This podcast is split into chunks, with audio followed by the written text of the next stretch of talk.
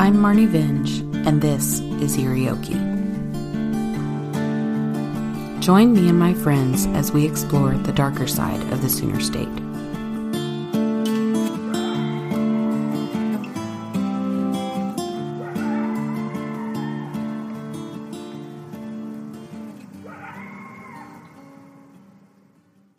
Imagine a place with ghosts and floating heads, orbs, satanic rituals, and shotgun-wielding rednecks. Imagine a place writhing with the occult. No nightmare or urban legend would be complete without these spectral phenomena. Purple Church is an all-inclusive urban legend. The Purple Church is something I first heard about whenever I went to college, because I went to college at Rose State, and um, I was, to be completely honest with you, we were driving around one night around Halloween, and my cousin said, "Hey, do you know anything about the Purple Church?" I said, "No, what, what's the Purple Church?" He said, "It's a devil-worshipping church." And I said, "Really? I didn't know that there was one of those in Oklahoma." Uh, so we kind of, he kind of showed me the way, and it's uh, he said it's at the end of Douglas. So went to Douglas, went all the way down, and to be completely honest with you, I didn't really believe that there was going to be one down there. And the closer we got to it, I was like, I think there's a devil-worshipping church down here, because um, they just you get down there, and then the uh, the trees just start overgrowing onto the uh, onto the road and everything like that. It looks really creepy, and people start staring at you. I think I don't know. It just maybe it just seemed like that, but I don't know. Anyway, we get down there, and uh, we start, uh, he, while we're going down there, he's telling me stories. He's saying, like, you know, the last time that he went, you know, we were heading down there, and, um, you know, his girlfriend was with us, and, and she said, you know, we got down there, and we saw, like, dead dogs and stuff like that. Maybe they did uh, um, animal uh, sacrifices, things like that. And so we get down there, we get out of the car, and we start walking down, and he said, oh, yeah, and by the way, we, uh, you know, sometimes people get chased away by, uh, uh, you know, this guy with a shotgun and his dogs. I said, really? Now, that just sounds made up. Okay, whatever. So we start walking down this path, and um, the further we get, I start hearing dogs. And uh, so I'm like, you hear those dogs? I said, yeah, yeah, yeah, I hear those dogs. I said, okay. So we kept walking, we kept walking. Dogs started getting closer. Be completely honest with you, we chickened out. Hightailed it back to the truck because he said that there, you know, there was a shotgun, stuff like that, and seeing a cool devil worshipping church is probably not worth getting shot over. So that's what we're talking about today. All right. Welcome to Eerie Okie. I'm back with Jay Sheldon. He's here tonight to talk about the Purple Church and Sean Sellers. So, what have you been up to, Jay? Well, um, I'm still working on my own podcast. Which yes. Is- Very different from this one. Yes, it is. Uh, it's called Miscellaneous Important Stuff. And I just have casual conversations with friends of mine about lots of different things. Yes. And we've had a conversation about mental health or mental illness, really. Yes. Kind of focused on mental illness. And um, what was the other one? The creative process, I think. I think it was Living a Creative Life. Yes, Living a Creative Life. That was it. Which was one of my favorites. Yeah, that was really fun. That was like... Both of those I felt like went by so fast, and I was having so much fun. That's great. When you know it's going well. Yes, that's when you know it's like good, good quality content. Yeah, that's like uh, yesterday, or not yesterday, the day before, maybe, maybe it was yesterday. I don't know. They're all running together. But I went and saw Margaret, and we watched these cat videos on YouTube that were like the highest quality content I've ever seen on YouTube. Cats? Yes. Um, the guy's name, his name is June. And his wife's name, I think, is Rachel. And I think the channel is like Rachel and June. And um, they live in Japan. And it is like the most beautiful footage of the cats going on walks and like just in these beautiful locations. And it's just like really soothing and calm. And I don't know. It's I'm, not, really... I'm not a cat video guy, but I'm going to look that up. Yeah, you got to look it up. I'm not I'm not like a cat video person either. But I was like, I we watched several of them and they were really entertaining. But anyway, so that clip that you guys heard at the beginning of this podcast was from a documentary that was made for, for Professor Kayla Black's class, Science versus Pseudoscience, um, at the University of Central Oklahoma, which is my alma mater. And um, the person that made it is Katherine Jones. And Professor Lack was kind enough to let me have permission to use some clips from this documentary in what we're talking about tonight. So let's get started. Let's do it. I'm excited. All right. Um, this week's episode is about the place where urban legends and reality intersect. Every once in a while, we're present at the moment when something so awful happens that to make sense of it, we have to create a new narrative. This week, we're discussing the Purple Church of Spencer and the case of Sean Sellers. So to get into this, one of the things that we need to talk about is the Satanic Panic of the eighties. So do you know much about that? No, it sounds like a band. It, it does sound like a really fun band that like, a, yeah. or a really smelly band. I don't know. But one I would probably listen Pro- to. Yeah, exactly. Yeah. Especially, especially in high school.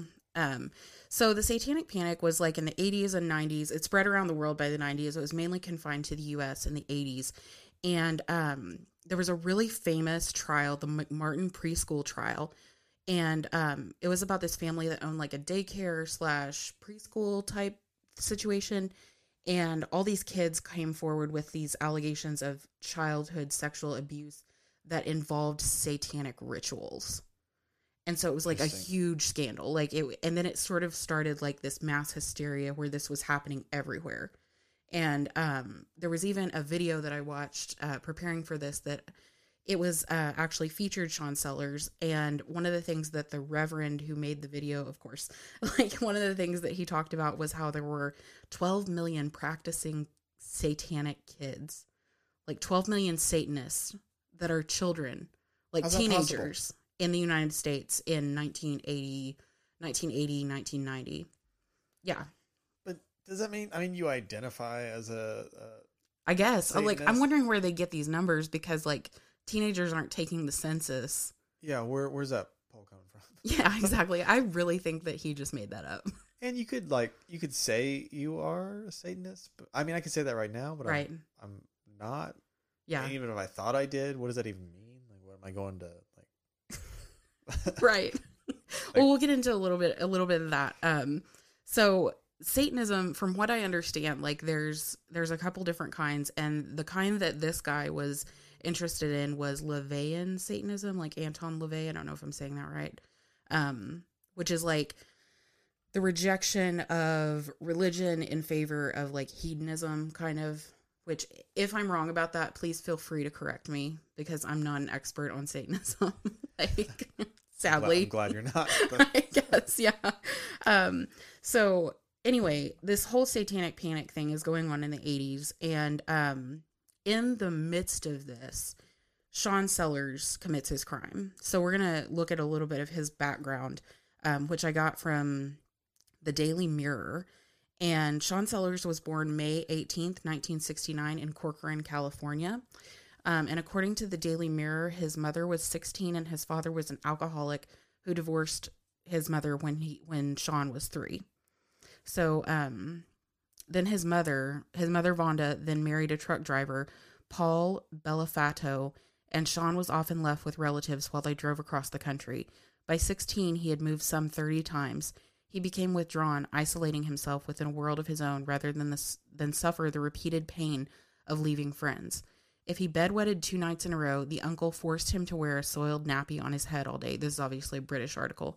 Um, violence was routine. I wish you guys could see the face that Jay just made when I read that. That's pretty, that's pretty awful. Um, which if that, if that's true, that is, that is pretty awful. And the reason I say if it's true, we'll get into that in a little bit because okay. Some of this I think is taken from stuff he said after he was on death row that wasn't said during the trial. But anyway, we'll get, we'll get into that. Um, his mother and stepfather had guns. One uncle would take the boy hunting and tried to teach him to kill by stepping on the animal's head and pulling its legs.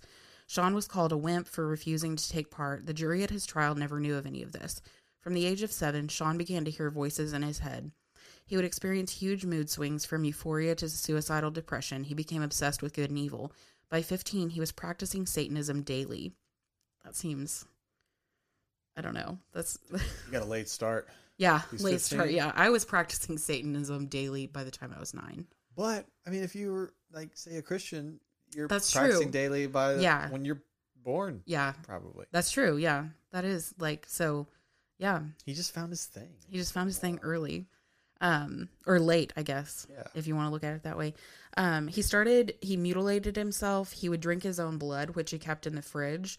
He started to take amphetamines to stay awake. Then the dreams started. Dreams in which he would kill his parents. He tried to shun sleep because of the monsters it brought. So on March fifth, nineteen eighty-six, Sean Sellers' mother and stepfather, Vonda and Lee Bellofatto, were asleep in the bedroom of their Oklahoma City home. In the middle of the night, Sean crept into the room wearing only his underwear to limit blood splatter on his clothing.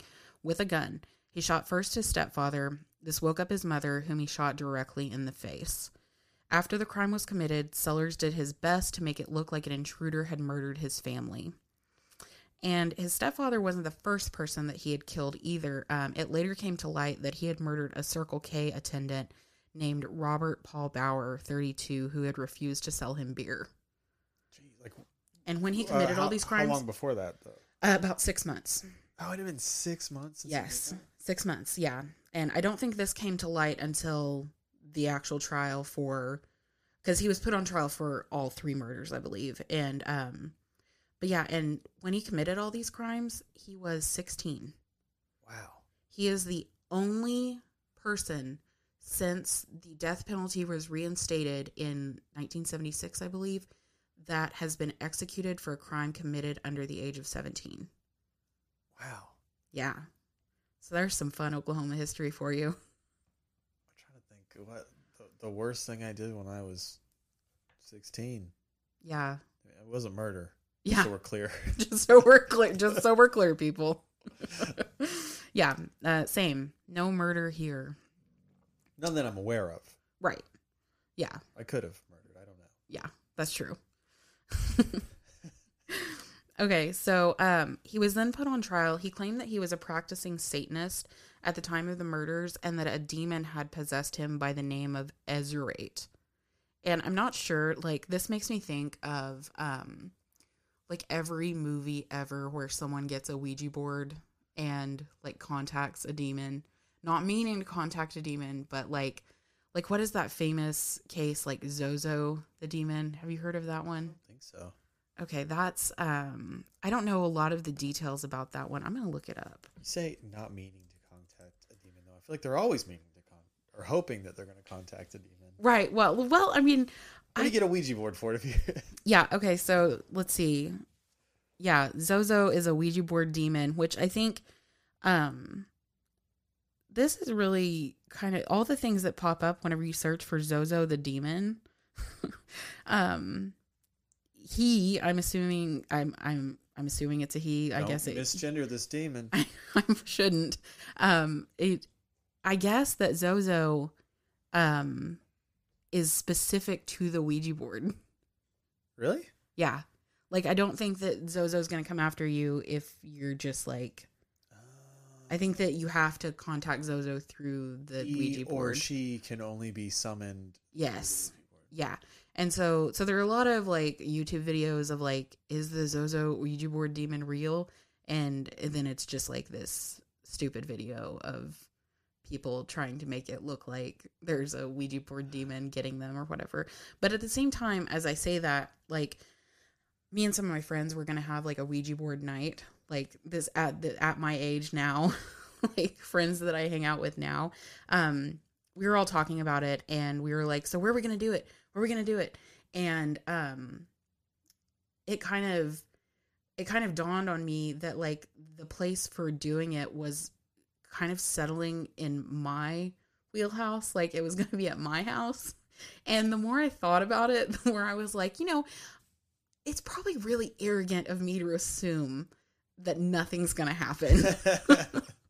Like it's probably, is it? I don't know. I don't know. But am I willing to bet that on like, am I willing to bet that like, if I contact Aunt Diane, it's not really Zozo. Well, listen, you'd have some great show content. I would, yeah. It would no longer be Eerie Okie. It would be Marnie's House is Haunted. Yeah. Every week you're like, well, here's a this new This is what happened. Thing. Yeah. Zozo didn't do the dishes again. Yeah. Oh, what a great, great. Housemate. Yeah. Yeah. That'd be a fun show. That would be a fun show. Like that. I saw a blog one time that was... um I think it was fiction, and I think it said on the blog that it was fiction, but I thought it was a really cool idea, and it was like, someone was like blogging the haunting of a house, and it was a fictional project, so it was like a totally creative endeavor, but it was really fascinating, like, each entry was like, it started out like, they're just renovating the house, and like, here are pictures, and like, oh, and then as, it, yeah, I thought it was pretty, it was pretty cool, but anyway, so back to Ezurate, the demon, um... So Sean claimed to have read Anton LaVey's The Satanic Bible, quote, hundreds of times during his formative years between like fifteen, fourteen, fifteen, sixteen, which is when the crimes were committed. In a letter that he sent from prison later, he said, I got very involved in Satanism and truly thought it was an honest way to live. The rituals of it would enable me to control my life, which I have heard that with Satanism, like that's um, the whole thing about like you being in control of your life is a big part of that. Like, it's like, it's up to you to manifest your own destiny kind of a thing, which I don't think is that unreasonable. Like, seems pretty, no. pretty normal. I can get behind that part of Satanism. I can, I can get behind that too. There's a so lot good. of parts of Satanism that make a scary amount of sense. If you look at it like just uh, another religion, yeah. Don't don't most of them have like parts, especially if you're trying to sell it. You go, yeah, okay, yeah, I get that.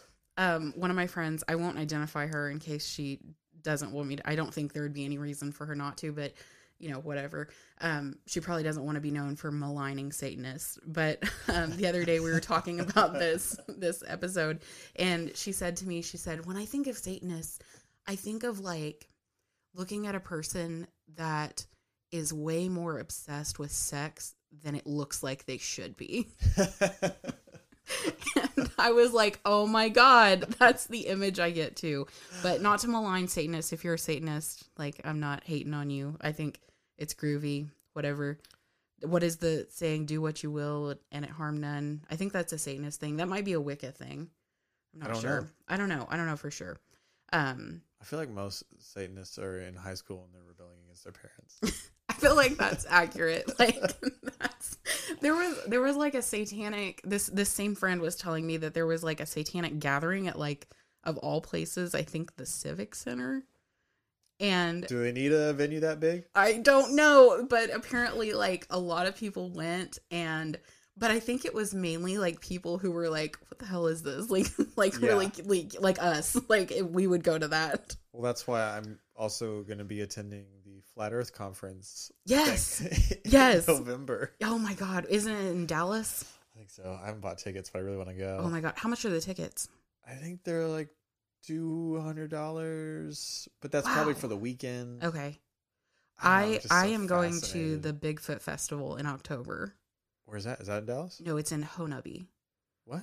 Which, shout out to Bryce for teaching me how to say that word. Honubby? Honubby. It's um, it's like down southeastern Oklahoma, and they have a festival about Bigfoot. Wait, is that by uh, Beaver's Bend? Yes.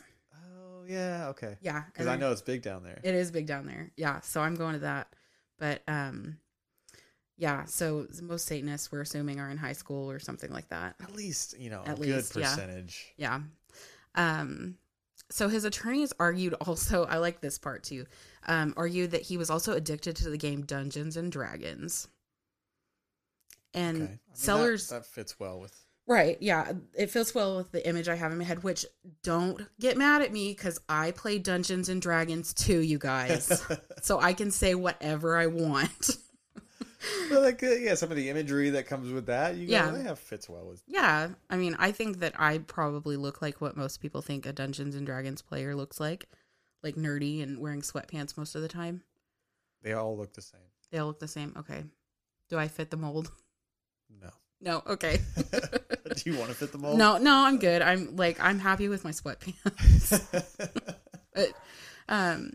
So Sellers later wrote that the game had no part in his crimes, and that, quote unquote, using my past as a common example of the effects of the game is either irrational or fanatical, which I find to be a very like reasonable statement for someone that shot their parents down in, in their bedroom. Like it's, which is very unreasonable. Right. Oscar's making his weekly appearance on the podcast with his tap dancing. Yeah. Hey, bye. yeah, bye. He's like, oh, I've had enough. You guys are not funny. So, um, something kind of interesting about this is that um, I already, I already kind of talked about this a little bit, but Sean Sellers was one of twenty-two people in the United States to be executed for crimes committed under the age of eighteen since the reinstatement of the death penalty in nineteen seventy-six. He's the only person to be executed for crimes committed under the age of seventeen, which, like you were saying, I mean, That that was a big thing that came up when they were trying to decide if they were going to like hear his appeals or um, take into consideration anything that he was saying, because a lot of people were outraged that this person who was sixteen years old was going to be executed for something that they did at a time when their mind was not completely formed. Yeah, that's insane. That is insane. I mean, there's no easy answer, but still, what do you right. do? I mean, it's still a kid. Yeah, yeah. So, um, also at that time, Oklahoma did not give the option of life without parole. So one juror was quoted as saying that the ideas that Sellers might be paroled in seven to fourteen years was part of their decision to give him the death penalty, but the other jurors denied that. Um, so I don't know where they stood on that, but, um, yeah, it seems like that's something, like, even though that wasn't an option, which I feel like that's a failing of the justice system for that not to have been an option. I don't think, I don't know. I don't know if you should execute someone. So for, even if it's as heinous as what he did, and he killed three people, two separate occurrences, I don't know if they should have executed I him. Could never make that decision. I know. Yeah. I don't, I, what do you do if you're on a jury and you're just like, I cannot make a decision like this? Well, you can not vote, right? And then you, but then there'd be what, a retrial? I don't know. I don't know how don't that you works. Have to have all you have to have a consensus. Jurors? I'm pretty sure. Yeah. yeah, I think that everybody has to, and I don't know if it's the same for sentencing. Like, I don't know if it's like a majority on sentencing or if it's the same as the verdict. I don't know. That's a good question for you listeners out there. If you know the answer to that, send me an email. Um, so while he was in prison, um, he converted to Christianity, something that his step-siblings doubted heavily, though his step-grandfather clung to it. Like, he was just sure that this was genuine. He was so relieved that his step-grandson had come to Jesus yeah. in prison, which I can... Okay now. Yeah, exactly. I can understand that kind of thinking, but I also understand his step siblings being like, yeah, right. Like, no. you, yeah. Yeah. Like, nice try. Exactly. Um, his friends started a website for him while he was in prison. And I believe that, um, the website, it would have been sometime in the late nineties. Um, so like, I'm imagining like, um, an angel fire site, like, you know what I mean? GeoCities. Yeah, GeoCities, like, with, like, flashing, like, uh, little, like... Or, what was the other one? Like, I think Homestead? I can't remember. Just, like, free websites? All those free websites. Yeah, places. Exactly. I had a, I had a GeoCities. I'm sure it's still out there somewhere. The, the, the counter that shows you how many people visited your site. Yes. And, oh, yeah, yeah. Man. I had, um, I had some embarrassing website choices when I was a wee child. It's still around? Can we, uh... I don't know. I like one of the things that I was obsessed with was Val Kilmer. Oh, aren't we all? Yeah. I mean, like, probably not so much anymore, but, um, and Jonetta can like vouch for me on this. He was a hottie when he was in his prime. And, um, I was obsessed with him when I was about twelve years old. And that's when I discovered GeoCities. So like my GeoCities was just, just Val like, Kilmer? It was just a shrine to Val Kilmer. I went to the, uh, I forgot what it's called. Wizard. Wizard Wizard World? Wizard World. Yeah. In Oklahoma City. Mm-hmm. And he was there. I think it was two years ago. Was it like for Willow? I don't even remember. What was he doing there? Maybe he was just like, he was just going to a bunch of cons. Maybe. Going on tour. Yeah. But he was there, and you know, he's in the, like, the, the, the exhibition hall. Yeah. But everyone else is out in the open. He had like a little tent. Of course he did. Closed off area. If you want to talk to him, you go in there. Of course he did. It's just weird because everyone else at their table, yeah, you couldn't even see him. You couldn't look at him unless you paid. Yeah, his weirdness is what ruined his career. Is it? Yes, because he was so difficult to work with. I never thought of him as that weird though. He seems. Well, I mean, he's an actor, I guess. In yeah. the movies, of course, he seems normal yeah. or likable. He's pretty but... weird. He's like he's a pretty different guy. Weird how? Like. Oh, I'm trying to think of an like example. Satan is weird. No, no, no, no, no. Just like, just like there are lots of accounts of him like being really hard to work with and like, um, kind of being a diva on set to the point where directors are like, "I will never work with you again." It's sad because he was great. Yeah, he was. Oh, he was such a great actor. Tombstone. Oh yeah, excellent. Yeah. So, um, the prison chaplain also believed thoroughly that. Um, Sean Sellers had converted. He thought this was for real. Um, and his friend started the website. Yeah, we were talking about the website, GeoCities, all that. Um, and They wanted clemency for him based on his religious conversion, his age at the time of the crime, and the Satanism that he was involved in, because um, that was believed to, I guess, have warped his thinking um, in some way. Um, while he was on death row, he seemed to make the most of it. He was on um, Oprah, Geraldo, forty-eight hours, M S N B C, and A and E. Because all oh, these, he's on death row? Yes. All these places were doing like specials about Satanism because it was huge. And I actually saw a quote um, from one of the podcasts that I follow on Instagram today that was from a producer on the Jerry Springer show, I think. And it said something to the effect of, um, if I could execute a criminal on the air, I would. Like, meaning that for the ratings, like, they don't really care what they're putting out there as long as it's making people shocked enough to watch. That's still true. Yeah, it's still true. Like, oh my gosh. Um, and he's featured in a documentary about the dangers of Satanism that can be found on YouTube, y'all, if you feel like watching a V H S documentary from nineteen eighty-seven, which I did. Um, he married while in prison on Valentine's Day of nineteen ninety-five. Super romantic. Oh, romantic. So sweet. Good for him. What a guy. But it was annulled in nineteen ninety-seven. Oh, poor guy. Yeah, can't catch a break. Um, so the execution, um, he claimed in his nineteen ninety-nine appeal that he had what was then called multiple personality disorder, which is now dissociative identity disorder. And it seemed that there was ample evidence supporting this, and the court actually acknowledged it, but said that while Sellers might have been insane at the time of his crimes, the claim was made too late to be raised on an appeal. Human Rights Watch condemned the decision and wrote to then Governor Keating. They noted that since nineteen ninety, the only other countries known to have executed juvenile offenders besides the U S were Bangladesh, Iran, Iraq, Nigeria, Pakistan, Saudi Arabia, Sudan, and Yemen, which that needs a citation. They're not, they weren't sure if that was the correct countries, but there were one, two, three, four, five, six. Seven, six or seven. Um, however, psychiatric experts were not impressed with this, saying that he would have been diagnosed much sooner, like right after he was arrested and evaluated. They would have been able to tell something as significant as D I D. Could have been bad police work too, though. Yeah, that's true. That's true, because we have talked about this before, about people being like wrongly convicted and yeah, all that stuff. People so, not doing their jobs or not having right, the right person right. doing the job. Right. Yeah. So, um, and also this kind of goes against his credibility on it too, though, is that prison officials said that they saw him rehearsing to oh, act like he had this disorder. So, um, he would, re- and he received coaching from his attorneys on how to behave if he had this disorder. Wow. So, um, he made the insanity claim once again, but the board refused to consider it. Um, The board was swayed by the prison official statements, the things about like, hey, we saw him rehearsing this, um, the lengthy, lengthy delay in diagnosis, and statements by Sellers' accomplice in the first murder that he had seen no signs of multiple personality disorder. Um, two days before the execution, he filed two more appeals. One accused the state pardon and parole board of violating his civil rights.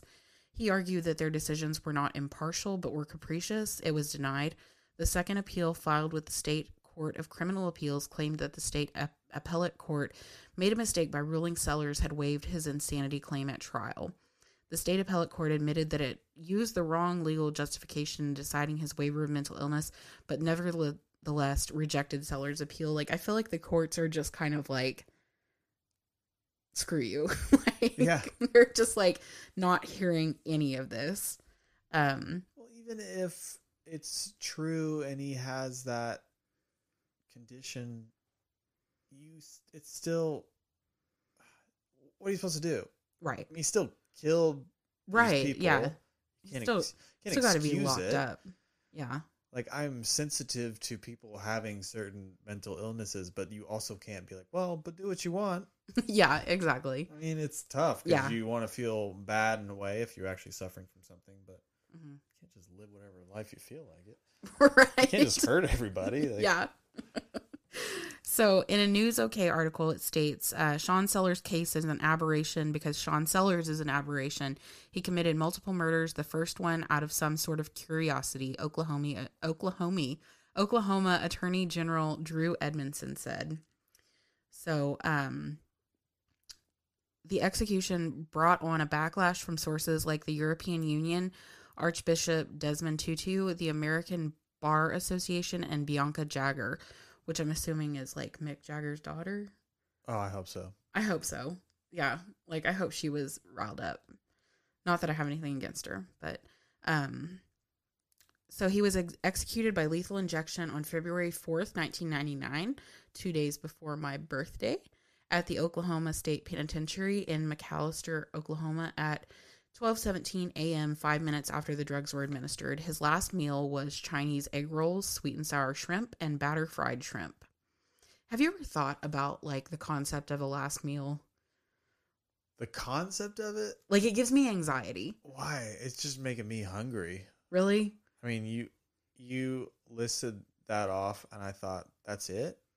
I know. Because usually, like, aren't last meals, like, kind of like this weird, like, conglomeration of, like, all these different things that yeah, are your favorite? I would think so. I, yeah. I'm, I'm imagining a feast. Yeah. Not oh, yeah. I would be like... a couple egg rolls. Yeah. I want to go to my death chamber hating myself. Yeah. Like, I want to eat that much. I want to go, I didn't realize I could eat that much. Yeah. Yeah, exactly. So his final statement was directed at his step-siblings, um, and he said, "All the people that are hating me right now and are here waiting to see me die, when you wake up in the morning, you're not going to feel any different. You're going to hate me just as much tomorrow as tonight. When you wake up and nothing has changed inside, reach out to God and he will be there for you. Reach out to God and he will heal you. Let him touch your hearts. Don't hate all your lives. I love you. All." His uh, step-siblings addressed the statement, and they thought it was kind of um, presumptuous of him to, like, assume that he knew how they felt, because I guess that they were not in close contact with him or anything, and kind of, they thought it was um, interesting that he kind of made it all about him instead of, like, saying, "I'm sorry for what I did." Yeah. Or anything like that. It's just you like, hate me. Yeah, it's all about how they are wrong and all of that. So this leads us into the Purple Church. Yes. Yeah. So um, I heard about this in high school, but it wasn't until recently that I really started looking into it. And I found that it is claimed to be linked to Sean Sellers. It's supposedly um, where he conducted his rituals and where he experienced the satanic cult that he was part of. Um, which I do not believe to be true, but it's still fun. Like, it's still a fun urban legend. Um, so supposedly there, okay, there is actually an underground structure that features satanic writings all over the walls, um, pentagrams, the like. I think there's, uh, you can look it up and see pictures of it. And um, they have since caved it in, or supposedly they say they've caved it in to keep people from going out there because it's on private property and the people who okay. own the property are super tired of people, like, coming and trespassing. You can still drive by it. Like, you can see the gate and stuff like that. But um, anyway, it's located in Spencer, which is north of Midwest City, at the place where Douglas becomes sixty-third. The road is covered by a canopy of trees that make it a spooky drive late at night, and kids have been going out legend tripping there for years. So do you know what legend tripping is? No, but it sounds fun. Yes, it's so fun. Okay, so legend tripping, according to Wikipedia, is a name bestowed on by folklorists and anthropologists on an adolescent practice containing elements of a rite of passage in which a usually furtive nocturnal pilgrimage is made to a site which is alleged to have been the scene of some tragic, horrific, and possibly supernatural event or haunting. The practice has been documented thoroughly to date in the United States. So, interesting. When you were in high school, did you ever do any kind of legend tripping? I don't think so. Right off the top of my head. Do you remember hearing about, like, the Kitchen Lake witch? No. You didn't hear about that? How am I the only person that, like, heard about that? Sure, you're not the only at one. At Moore High School. Oh, my gosh. Okay, so, um, apparently there's, well, it's not apparently, this is actually true. There is, uh, like... a house structure that um, has since crumbled everything but the fireplace um, out by Kitchen Lake, which, do you know where that is? Off of no. Sooner and twelfth. Sooner and twelfth. Like like one hundred nineteenth. In... That's that's a lake? Yeah. There's a little lake. Like a little, people go fishing there, stuff oh, like that. Well, I probably know of it or have seen it, but okay. I didn't realize it had a name. Okay, Kitchen Lake. Um, and supposedly, like, out at that house, which is, like, down the road, I've been there, like, we did do some legend tripping when I was in high school, and um, all this stuff, it, it's, it was a crazy story, but, um, but yeah, so we never went to the Purple Church, probably because of the area of town that it was in, we just didn't hear about it, um, which I think is one of the interesting things about these type of legends is like, there's something like this everywhere. Yeah. Like it's such a, it's such a cool phenomenon to me. Like it's so, it's so much fun. Um, so let's see. Some of the elements of the Purple Church legend are visitor, visitors being touched or scratched, strange noises and paranormal activity. Um, dead animals along the path to the church, satanic graffiti lining the walls of the church, and a crazy hillbilly chasing people away with a gun or people in robes chasing them away. Um, so there's actually in this documentary, there is a clip that is um, some people out on the land at night and they're looking around and you actually hear the person that comes and chases them away. So we're going to listen to You're it. You play it? Yeah, we're going to play it. So are you ready? Yeah, I'm ready. Okay. Uh, whatever they could get, that's what they were out to get. Here we go. I told y'all he's carrying away. Are y'all already done? Yeah, there's like nothing down in there. They took the... Oh, shit. Do y'all know this person?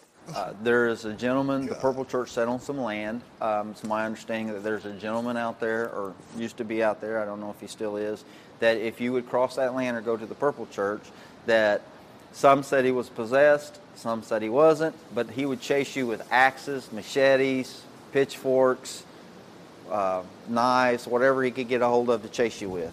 Uh, so, yeah. That's a thing that happens out there. Wow. Um, and the other thing is that people hear dogs barking. So, um, well, there could be dogs out there, right? Oh yeah, there are definitely dogs out there. Um, so about a month ago, Jonetta and I decided that we were going to do some legend tripping to thirty plus year old women. We're gonna go do this. Did you go to the... We went to the oh, Purple Church. Yes. Um, we did not trespass because it is private property, people, and you can be prosecuted for trespassing, if not shot. And but when we got out there, okay, so it is super spooky. I can totally see how people would go out there in the middle of the night and like want to explore and like all this stuff. Um, but when we got to the gate, I killed the engine of the car, and she was getting pictures of the gate, and dogs started barking. And they sounded like they were being like released and let down the road. Like they were getting closer. Yeah. Yeah. So, so I mean, there are some, I think that's one of the things about this that's so fascinating is like, there are some elements of these legends that are true. Yeah. And that's what makes it like this thing that we become, I don't know. It's just, it, it's, it's like part of you wants it to be true. Yeah. You're like, oh, how fun. How fun would that be if that's true? So that same night, um, we decided to go to Kitchen Lake, and um, Kitchen Lake has since, um, like they've closed it off where you can't drive down to where the witch's house is supposedly at. You have, you have to like jump the fence and walk. So we were like, okay, we're not doing that. It's the middle of the night. Like, uh, we're, Come on. we're not, we're not crazy. So I turned my car on Air Depot. And I'm going down that dirt road that's between like one thirty-fourth and one nineteenth. And we're like blasting music, just like having a good time. And then I look up ahead and I see a flashlight, like a person with a flashlight. And um, I realize they're not by themselves. And they're actually like, there's their car and another car parked directly beside it. So like, my mind immediately thinks we have just stumbled onto a drug deal and we're going to die. Yeah. And this is a dark dirt yes, road. Dark dirt road. Ooh, out. Yes. Out east of Moore. Yeah. So, um, I'm like, this is, this is it. So I like pull the car up and I'm still a little bit a ways away from them, but I just stop and I have her turn off the radio and we're like talking to each other going, what are they doing? Like, is this a drug deal? Like, do I need to like slam it in reverse and like go back up this road? Then all of a sudden, this group of kids comes pouring out of the woods. All of them have flashlights. And the one who had his car that was blocking the road gets in his car and moves it real fast and, like, lets us pass by. It was a group of kids that were legend tripping, looking for the Crybaby Bridge, which was such an awesome way for that story to end, because it made me so happy that kids are still doing this. Yeah. It like, it just makes me happy. It's funny because it starts so creepy and then yeah. you're like, oh, look at all these kids. I know. I'm like exploring. Oh, you're just warming my heart. You guys trespassing out here. Like it just, yeah. It, it, so it was, it was a really, really, um, exciting, eventful night for us. That night was. Did you get out and join them? No, no, wow. we did not. Um, we did not. I should have stopped and talked to them, but I was like, just glad that they were not doing a drug deal and that we weren't going to die. So I yeah. just like drove on by. The relief. And I think they were relieved that we weren't cops. So yeah, like I think there was mutual relief going on. You could have yelled at them. Yeah. I could have been kids. Yeah. What are y'all doing out here? Drop those lights. I guess, I guess I am at that age where like. You're yeah. old enough where you can say. I can say that to a you teenager. Darn kids. Yeah. Get off my lawn. Yeah. yeah. That kind of thing. Okay. You're allowed to say it. Okay. That makes sense. So you never did anything like that when we were in high school? I don't think so. Do you remember hearing any stories about like the Crybaby Bridge or um, anything like that throughout like elementary school, junior high, high school? Nothing that stuck with me. You just didn't have creepy friends like me. I guess not. I mean, the, the creepiest thing... The the thing that stuck with me, it's not even a, a true story, is uh, Zeke the Plumber. Do you remember Zeke the Plumber? No. Oh, God. I love Zeke the Plumber. He, okay, so have you watched... Uh, what was the show? Uh, Salute Salute Your Shorts. Yes, yes. That was on one of the episodes. Okay. That that was one of the camp legends, that there was this, this janitor that was... I guess he died, but then he would he would just be... Like the kid woke up and he was in the cabin, oh my like God. plunging the toilet. Yeah. And then he's, he's wearing, so the actor's wearing like a mask. It's like a rubber mask. And then he has a bandage over his nose and he's wearing this hat. And it's just the creepiest oh thing. It's not even his face. He's yeah. wearing like a, a flesh toned mask. And he's like, hey, kids. oh my God. And then he, he plunges your face. Like that's the, the scary part about it. Yeah. I guess he, Maybe he's like plunging the dreams out of you. I don't know, but oh my God, it scared me so much when I was a kid, and I never, never forgot that. Oh my gosh, that's amazing! And if you look up Zeke the Plumber on YouTube, it's still you can see it. Yeah. Okay. Okay. I will definitely do that. But yeah, I think that's just about everything that I've got for you guys on the Sean Sellers case. So, um. Jay, do you want to plug your podcast again, your Instagram, anything yeah, like that? Yeah, sure. Uh, at Miscellaneous Important Stuff on Instagram, and uh, Miscellaneous Important Stuff is on all the, yeah, the podcast everywhere. platforms. Yeah. Everywhere podcasts are available. Marnie is on two episodes. Yes. So go check it out. Yeah. It's it's a lot of fun. You can hear me get real about my mental health. Yeah, so that's a good episode. That is a good episode. I think it's just called Mental Health. Yeah, or something. I think that's the name of it. Yeah. Um, but yeah, so the only thing that I've got to say is there's a Facebook group now. So join the Facebook group. It's super fun. Um, we're kind of trying to get some stuff going with that, and follow us on Instagram at Eerie Okie. Facebook is the same. And if you have something that you are just dying to tell me, um, send me a message or send me an email at eerie okie podcast at gmail dot com, and I will definitely get back to you. So that's it. Bye. Bye.